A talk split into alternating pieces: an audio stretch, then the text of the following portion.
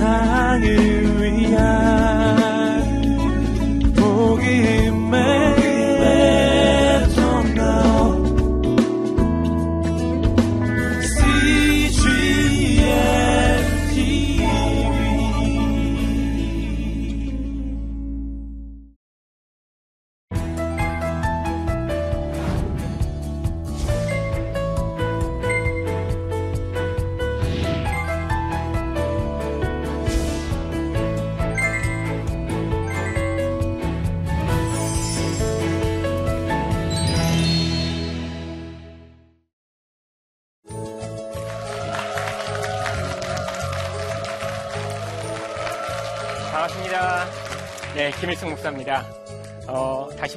다시 알자 요한계시록에 오신 여러분들 환영합니다.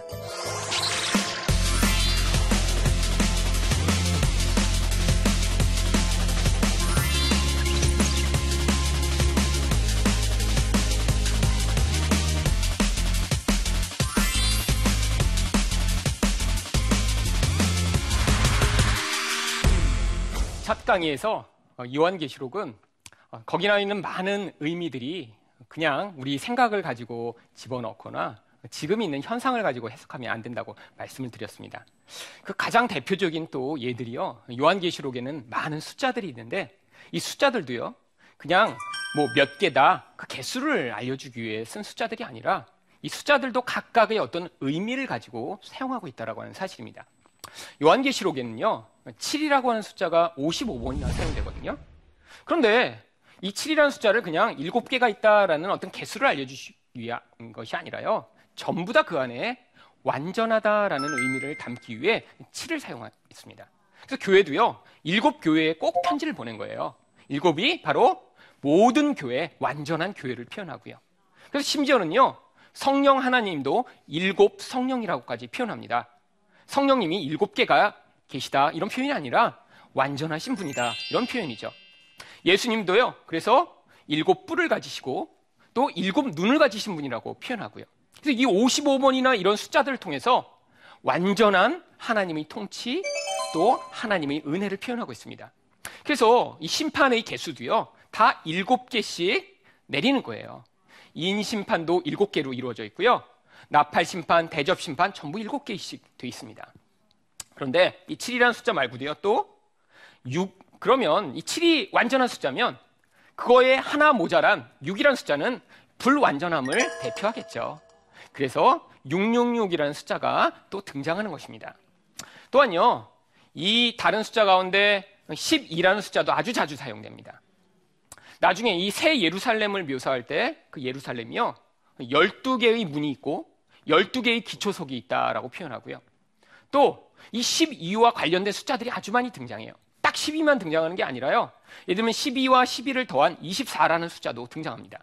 근데 이 10이라는 숫자는 전부 다 하나님의 백성의 숫자예요. 구약 성경에 보면 그래서 12 지파가 있었고요.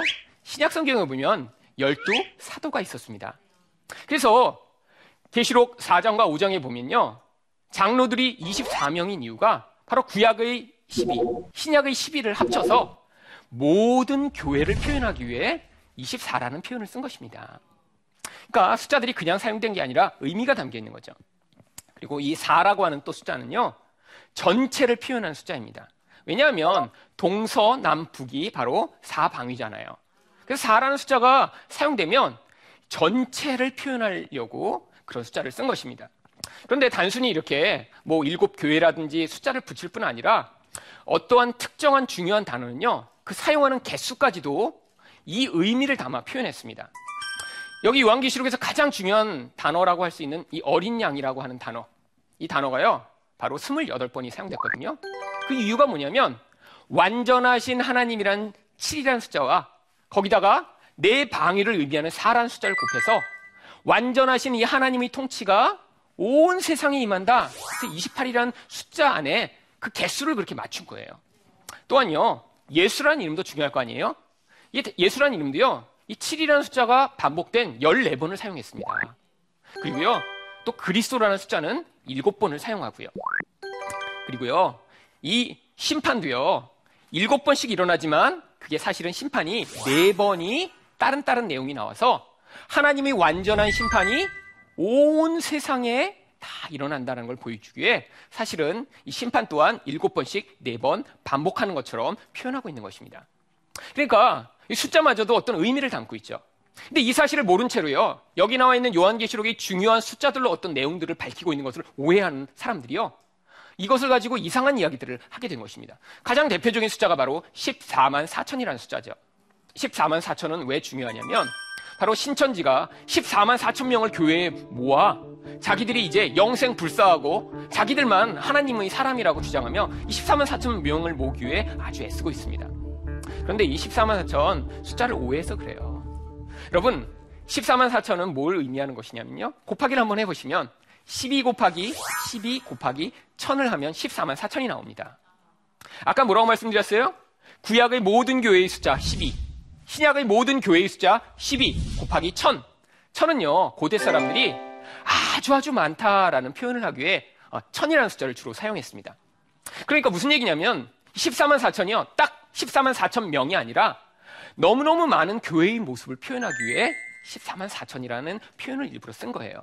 그런데 여기에 또 다른 의미가 있습니다. 요한계시록을 해석할 때 항상 구약에 있는 어떤 의미를 가지고 와서 해석해야 된다고 제가 말씀드린 대로. 여기 이 천이라는 숫자가 구약에서요. 바로 민수기 31장 4절에 보면요.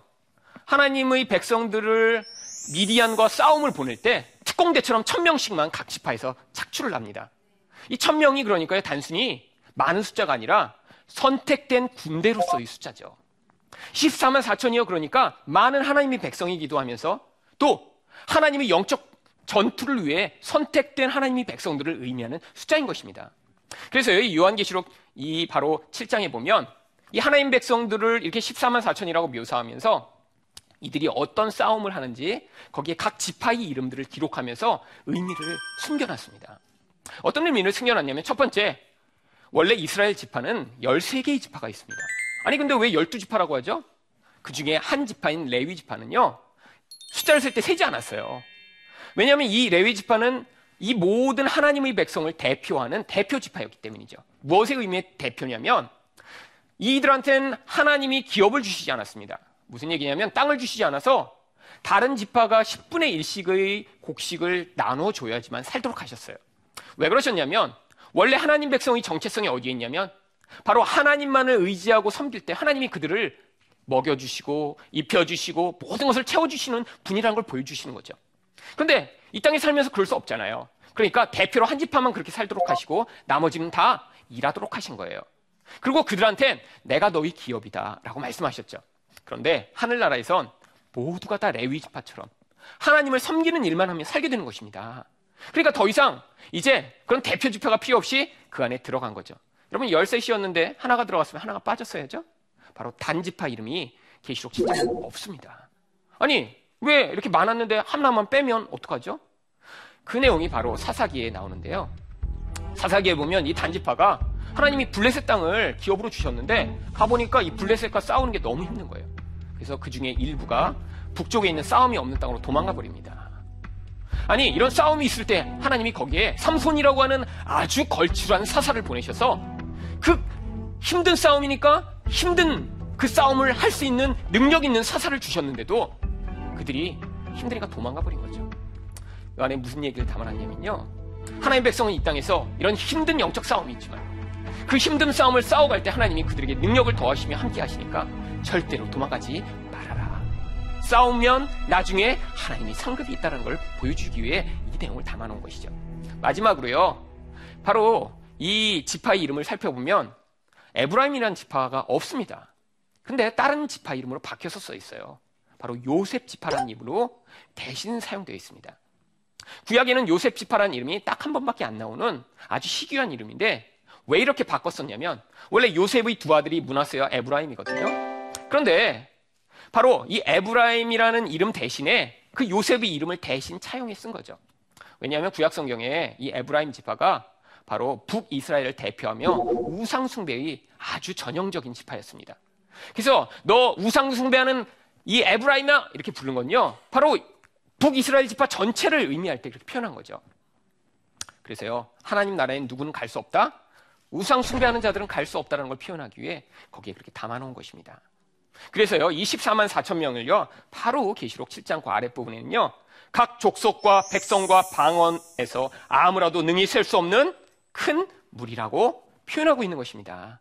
뭐예요? 바로 여기 나 있는 나라, 족속, 백성, 방언. 다 똑같은 표현 아니에요. 아까 넷이 뭐라고 말씀드렸죠? 전체.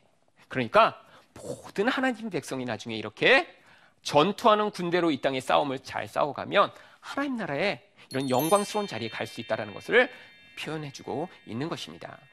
또한요, 사람들이 아주 많이 오해하는 이야기가 바로 666이라고 하는 숫자예요. 이 666은요, 얼마나 유명한지 교회 다니지 않은 사람도 다 한 번씩은 들어봤습니다. 왜냐하면 이 666을 가지고 되게 많은 사람들이요, 몇 년 전까지는요, 바코드를 이제 받게 되면 나중에 무시무시한 일이 벌어진다, 이렇게 사람들이 공포심을 많이 자극했어요. 그래서 길거리에서도요, 이렇게 막 666을 받은 이 표시가 있는 그림들을 나눠주고요. 무섭지? 나중에 이런 일이 다 올 거야. 근데 정말 세상이 그럴 것 같은 거예요. 왜? 요즘도 여러분 스마트폰만 들고 다니셔도요. 여러분이 뭘 좋아하는지, 어디서 뭘 사먹는지, 어디에 가는지 사실 다 기록됩니다. 그런데 이게 점점 통제가 심해지면서 나중에는요. 666을 다 새긴다고 생각해 보세요. 그럼 이제 범죄자 잡는 것도 훨씬 쉽고요. 나라에서 통제하는 게 훨씬 쉬워지는 그런 세상이 오는 거죠. 근데 뭐 하기도 쉬워요? 그 안에서 통제와 압박과 그 모든 사람들을 지배하는 게 훨씬 쉬워지는 세상이 되는 것입니다. 여러분, 공포심이 좀 일죠? 그런데 이제는요, 이런 바코드가 아니라 0.5mm 아주 작은 그런 칩을 인간 안에 심는다라는 베리 칩이 나왔다고 해요. 그 안에 아주 컴퓨터의 그 모든 기술을 동원해 그 사람이 어디에 가는지, 그 사람의 그 이력이 무엇인지, 모든 정보를 담아서 담아서 사람 피부에다 넣어놓는 거예요. 그럼 그 사람이 지나가면요. 이제 여러분 신용카드 가지고 다닐 필요가 없는 거예요. 그냥 손을 갖다 뚝 대면 그 사람에게 해당된 연결된 은행에서 돈이 빠져나가고요.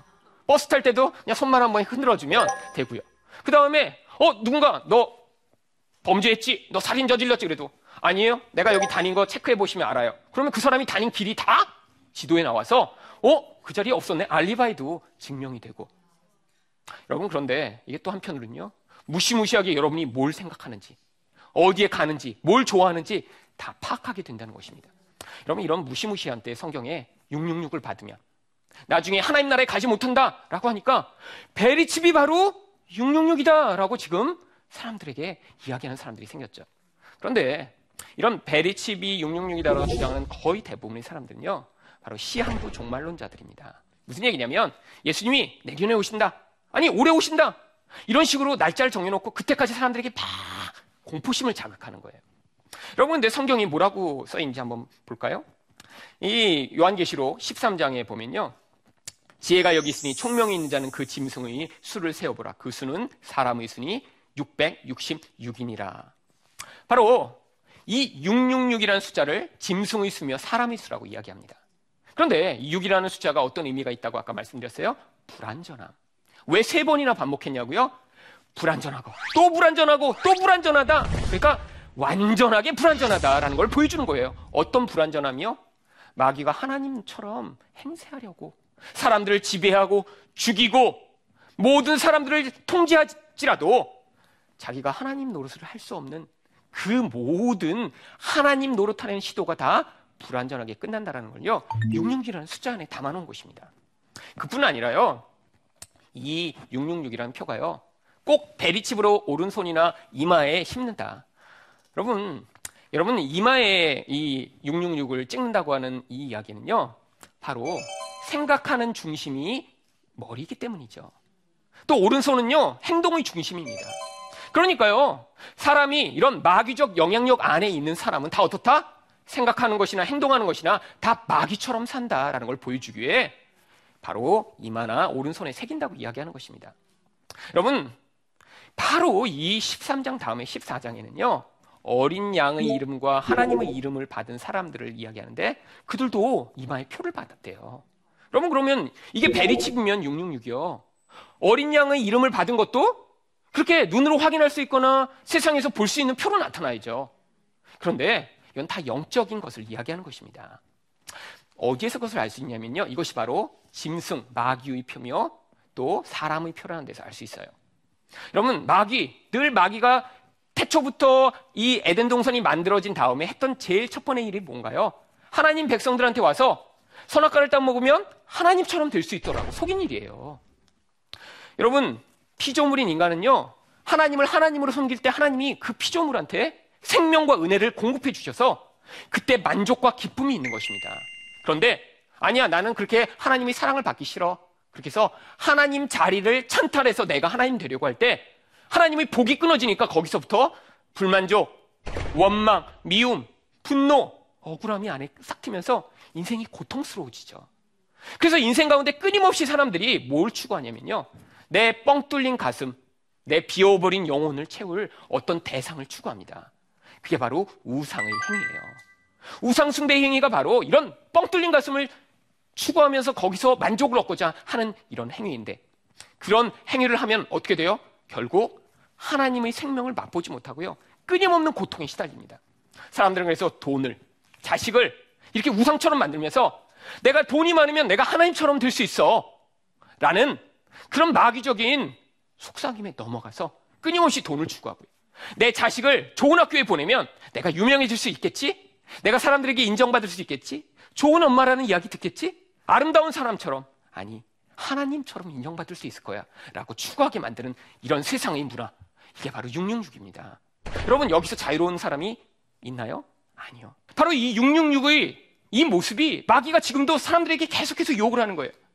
돈 벌면 돼. 멋진 차를 사면 될 거야. 남들이 안 가지는 이 가방 들고 가면 사람들이 와 어떻게 저렇게 멋진 가방을 샀지? 라고 봐줄 거야. 여러분 그런데 그 가방 하나 샀다고 만족하세요? 아니요. 또 사고 싶죠. 또 사고 싶고 결국 그렇게 해서 중독에 빠지게 되는 것입니다. 그래서 사람들은요 하나님 만나지 못한 사람은요 죽을 때까지 엉뚱한 것을 추구하며 살다가 고통을 느끼며 죽게 되는 것이죠. 이게 666인 분하죠. 그런데 이런 마귀적 영향력이 있는 사람은 생각하는 것이나 행동하시는 것이나 그렇게 살게 된다. 이것을 지난 2000년 동안 계속 그런 문화가 반복되는 것입니다. 또한요, 666 구하야가 이 배경에서 해석해야 된다고 말씀드렸잖아요. 구약 성경이 바로 666이 나옵니다. 열왕기상 10장 14절에 보면요. 솔로몬이 세입금의 무게가 금 666달란트요. 이 열왕기상 10장에 보면 이 솔로몬이 얼마나 부유해졌는지 그 금이 금 한 달란트가 34kg 정도 되거든요. 666달란트는요. 몇 조 원이나 되는 엄청난 양의 금입니다. 근데 이 10장에 금뿐이 아니라 은도 엄청 많았더라. 계속 설명하는데요. 왜 이야기를 하냐면 바로 이런 많은 풍요 때문에 바로 그 다음 장 열왕기상 11장에 솔로몬이 타락이 시작됩니다. 그 전까지 하나님 우리의 성전을 짓던 솔로몬은요 여인들을 천 명이나 아내로 얻은 다음에 그 여인들이 요구하는 대로 하나님의 성전 바로 앞에 바알을 위한 신전을 만들고요. 아세라를 위한 신전을 만들고요. 몰렉을 위한 신전을 만들면서 우상 숭배를 하게 되죠. 이렇게 세상의 문화가 하나님 말고 풍요를 추구하는 이 문화 가운데 하나님 백성이 타락하는 것을 666 안에 담아놓은 것입니다. 그러니까 하나님 백성 어떻게 된다고요? 이제 우리는요, 이마에 예수 이름으로 살아가는 자니까 이런 세상의 거짓된 것을 떨쳐버리고 우상 숭배에서 벗어나 하나님만을 섬기는 자들이 될 때 그 안에서 만족과 풍요를 누릴 수 있음을 이 666이라는 것에 표현한 것이죠. 또한요, 성경에 보면요. 사람들을 아마겟돈이라는 이런 이야기를 예수 안 믿는 사람도 다 알고 있어요. 그래서 이 아마겟돈이라는 영화까지 나왔습니다. 그런데 미래에 벌어질 무시무시한 제3차 세계대전이 아마겟돈일까요? 아니요. 그러면 이것도 다 구약에서 나온 것입니다.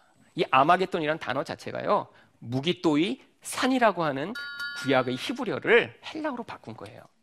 여러분 이 무기또라는 평원은요 엄청 큰 평원이고요 이스라엘 북쪽에 있는데요 거기선 많은 전쟁이 벌어졌습니다. 그런데 그 무기또 평원에는 산이 없어요.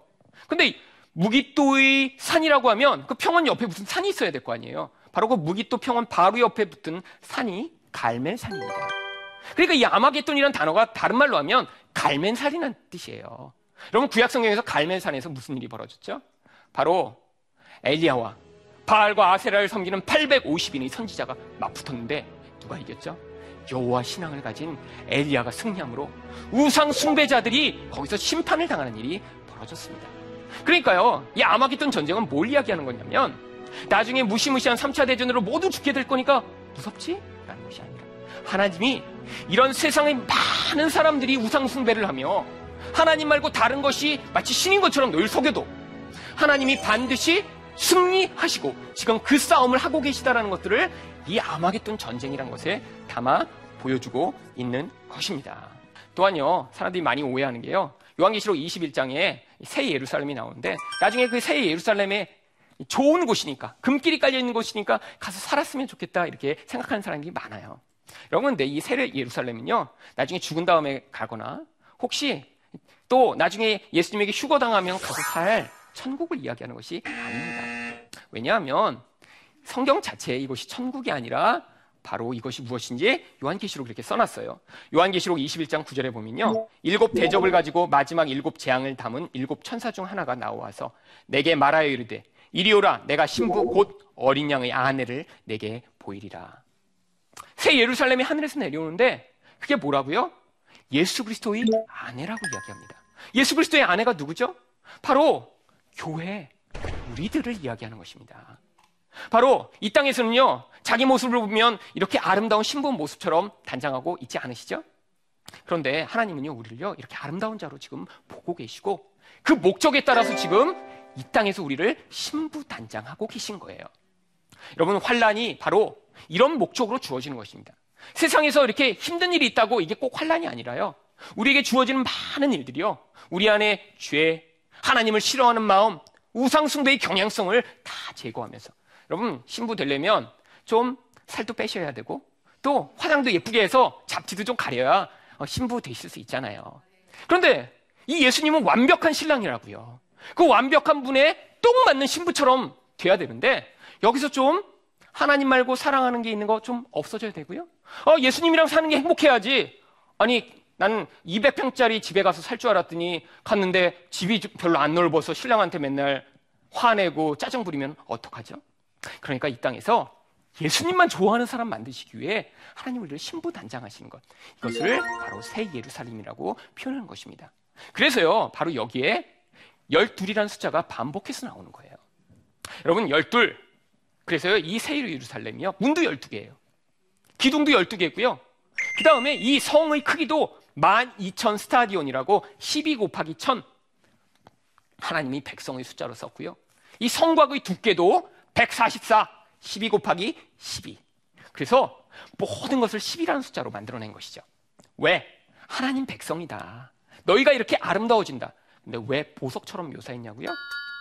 여러분, 보석은 그냥 두면 보석이 아닙니다. 어떻게 해야 보석이 될 수 있죠?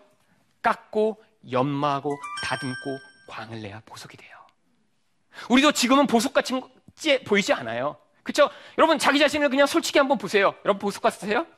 아니죠. 그런데 하나님이 여러분을 보석처럼 보시고 선택하신 다음에 지금 이 땅에서 광내고 깎고 아름답게 만드셔서 나중에 그런 보석 같은 새 예루살렘으로 바꾸어 주실 것을 우리에게 약속으로 주신 거예요. 그러니까 지금 좀 이렇게 깎이는 게 좀 힘들다. 그러면 이렇게 생각하세요. 아, 하나님이 나를 더 많이 깎아서 더 아름답게 만드시려고 하는구나. 왜? 여러분, 진짜 좋은 보석은 면이 많거든요. 그래서 더 많이 깎일수록 더 아름답게 돼서 하나님이 영광을 반사하는 그런 가장 아름다운 보석처럼 여러분이 바뀌실 거예요. 요한계시록에 나오는 이 모든 것들이요. 그래서 나중에 천국이거나 무시무시한 얘기를 하는 것이 아니라 바로 우리들을 이 땅에서 하나님이 보호하시고 인도하시고 우상숭배로부터 자유케 하셔서 하나님 나라에 하나님과 영원히 살 수 있는 신부처럼 만드실 것을 이 안에 담아놓고 있는 것입니다. 요한계시록에 나오는 이런 내용들을 가장 핵심적인 내용이었지만 이것들을 보시고요. 앞으로 요한계시록 가지고 더 깊이 묵상하시고 은혜를 받으시는 여러분 되시기를 예수 그리스도 이름으로 축원드립니다. 감사합니다.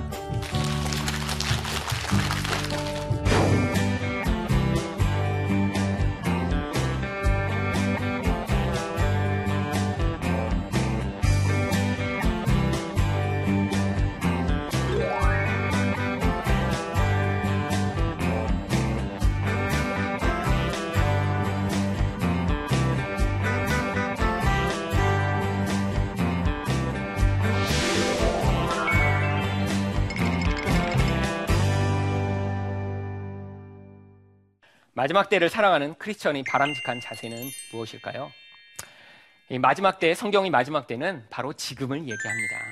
그러니까요, 바로 지금을 우리가 믿음 가운데 살아가야겠죠. 어떤 믿음이요? 우리는 이 세상을 살아가면서 계속 실패할 수밖에 없습니다. 그런데 이 마지막 궁극적인 승리에 대한 확신이 우리 없으면요. 한 번 실패하고 두 번 실패했을 때 그 다음 어떻게 될까요? 금방 포기하겠죠. 그런데 이 마지막 때를 살아갈 때 우리 안에 아, 궁극적 승리가 하나님에게 이미 주어져 있고 하나님이 그걸 다 다스리고 계획하시는구나라는 믿음을 가지면 한 번 실패하고 두 번 실패해도 여러분 끝에서 이기면 되잖아요. 여러분 축구 경기할 때 만약에 5대 3으로 지고 있는데 아, 중간에 그렇다고 테레비를 꺼버리면 어떻게 해요? 끝까지 보셔야죠. 근데 마지막 순간에 동쪽골 넣고 그리고 마지막 후반전 그 끝 무렵에 마지막 골을 넣어서 이기면 그러면 경기가 이긴 걸로 끝나는 거죠. 여러분 지금 우리가 10대 0으로 지고 있는 것처럼 보일 수도 있어요. 그런데 요한계시록은 하나님이 승리하신다. 그러니까 하나님과 함께하는 너도 반드시 승리할 것이다라고 우리에게 약속을 주시고 있으니까 이 땅에서 실패해도 이기며 끊임없이 하나님을 신뢰할 수 있는 것입니다. 이게 바로 현실을 도피하지 않고요. 지금 실패도 받아들이고 어려움도 받아들이며 하나님과 함께하는 이 종말적 신앙을 가진 바른 태도이겠죠. 잘못된 종말론에 빠져 있는 친구에게 어떻게 권면하면 좋을까요? 이 계시록에 대한 어, 바른 해석도 있지만 잘못된 해석도 분명히 많이 존재합니다. 그래서 이 좋은 해석을 하고 있는 바른 해석을 하고 있는 그런 책, 또 바른 해석을 하고 있는 그런 강의나 또 설교의 동영상들이 사실 어, 마음만 먹으시면 쉽게 찾을 수 있어요. 그래서요 그런 자료들을 잘 조사하셔서 찾으신 다음에 어, 그런 것들을 통해서 잘못된 것뿐 아니라 이런 바른 이야기도 있다라는 것들을 이렇게 전달해 주시면 좋을 것 같아요. 요한계시록에 나오는 이긴 자의 의미가 무엇인가요? 신천지에서 이긴 자를 이만이라고 하는데 올바른 해석은 무엇인가요? 여러분, 성경에 나와 있는 이런 모든 표현들 자기 자신 인간한테 적용하면요. 그때부터 잘못된 것입니다. 여러분 성경에 나와 있는 이런 대부분의 표현들은 승리자, 이긴 자, 예수 그리스도를 상징하는 것이죠. 여러분, 우리는 실패하는데 왜 우리가 나중에 이긴 자로 여김을 받나요? 바로 예수님이 승리를 우리에게 전가해 주시는 거예요. 그래서 성경책에 읽으면 예수님 안에서 그리스도 안에서 이런 표현이 계속 나옵니다. 나는 실패했고 나는 불의하고 나는 죄가 많은데 나를 예수 안에 이렇게 담으셔서요. 마치 예수님인 것처럼 인정해 주시는 거예요. 그래서 성경에 나와 있는 이 이긴 자, 승리하는 자는요. 바로 예수님이시고요. 그가 하시는 승리를 우리에게 전가해 주셔서 우리 또한 나중에 이 땅에 아무리 실패해도요. 이긴 자, 승리한 자로 여겨 주시는 것입니다. 그래서 이걸 개인적으로 적용하시면 안 되고 바로 예수님에게 적용해야 하는 것이죠. 요한계시를 통해 여러분들이 바른 해석을 하시고 또 그런 좋은 정보들과 자료들을 통해 더 연구하시면 요한계시록 안에는 아주 풍성한 성도들에게 필요한 내용들이 담겨 있습니다. 여러분들이 큰 유익을 받으시길 축원드립니다. 감사합니다.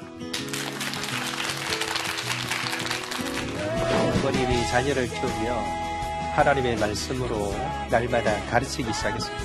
웬걸 한 달쯤 되었을 때 아이가 갑자기 소리를 꿰질렀습니다. 엄마, 내가 왜 엄마 말에 순종해야 돼? 모든 사람은 자기 마음 속에 내 마음대로 살고자 하는 욕망이 다스리고 있습니다. 그러면 이렇게 사람들이 자기 마음대로 사는 이유가 뭘까요? 왜 그렇게 살 수밖에 없을까요?